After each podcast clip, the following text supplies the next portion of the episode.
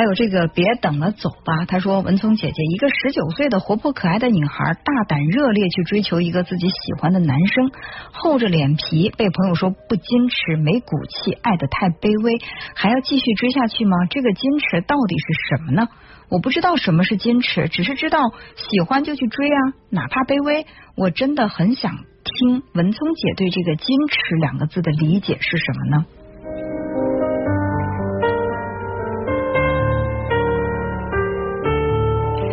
呃，我觉得适度的矜持还是有必要的吧，而且我不是特别支持说因为爱一个人爱的很卑微，因为感情本身就是应该坦坦荡荡的。两个人不管地位的悬殊有多大，家世的悬殊有多大，或者学识的悬殊有多大，但两个人在人格上一定是平等的。当你面对一个人，你觉得自己特别卑微的时候，就是你觉得你配不上他，你跟他在一起是你高攀了。那么你可能会不由自主的低低三下四的去跟他说话，对方呢可能就会也把你慢慢的看得越来越轻。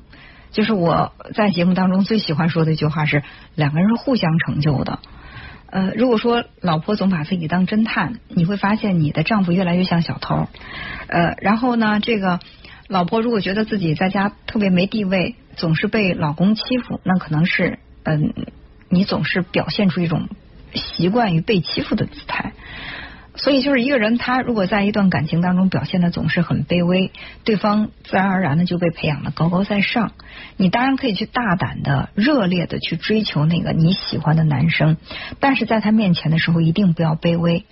你需要在内心告诉自己的一个潜台词是：我喜欢你。我喜欢你，对你来说是一件幸运的事情。和我在一起，我有能力让你带让给你带来幸福，而不是说我跟你在一起我很幸福，所以我求求你爱我吧。我想这样的就是太过于卑微了，太不矜持了。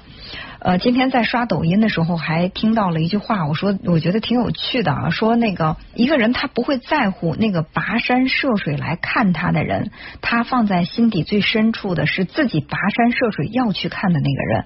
这个话可能说的有点太过于绝对，但是我觉得也是有一定的道理的。就是我们不要把自己这个心门敞得太开，或者追对方的时候也不要太过于热烈，还是应该保留一些，让对方呢觉得在这个爱情当中是需要付出他才可以得到的。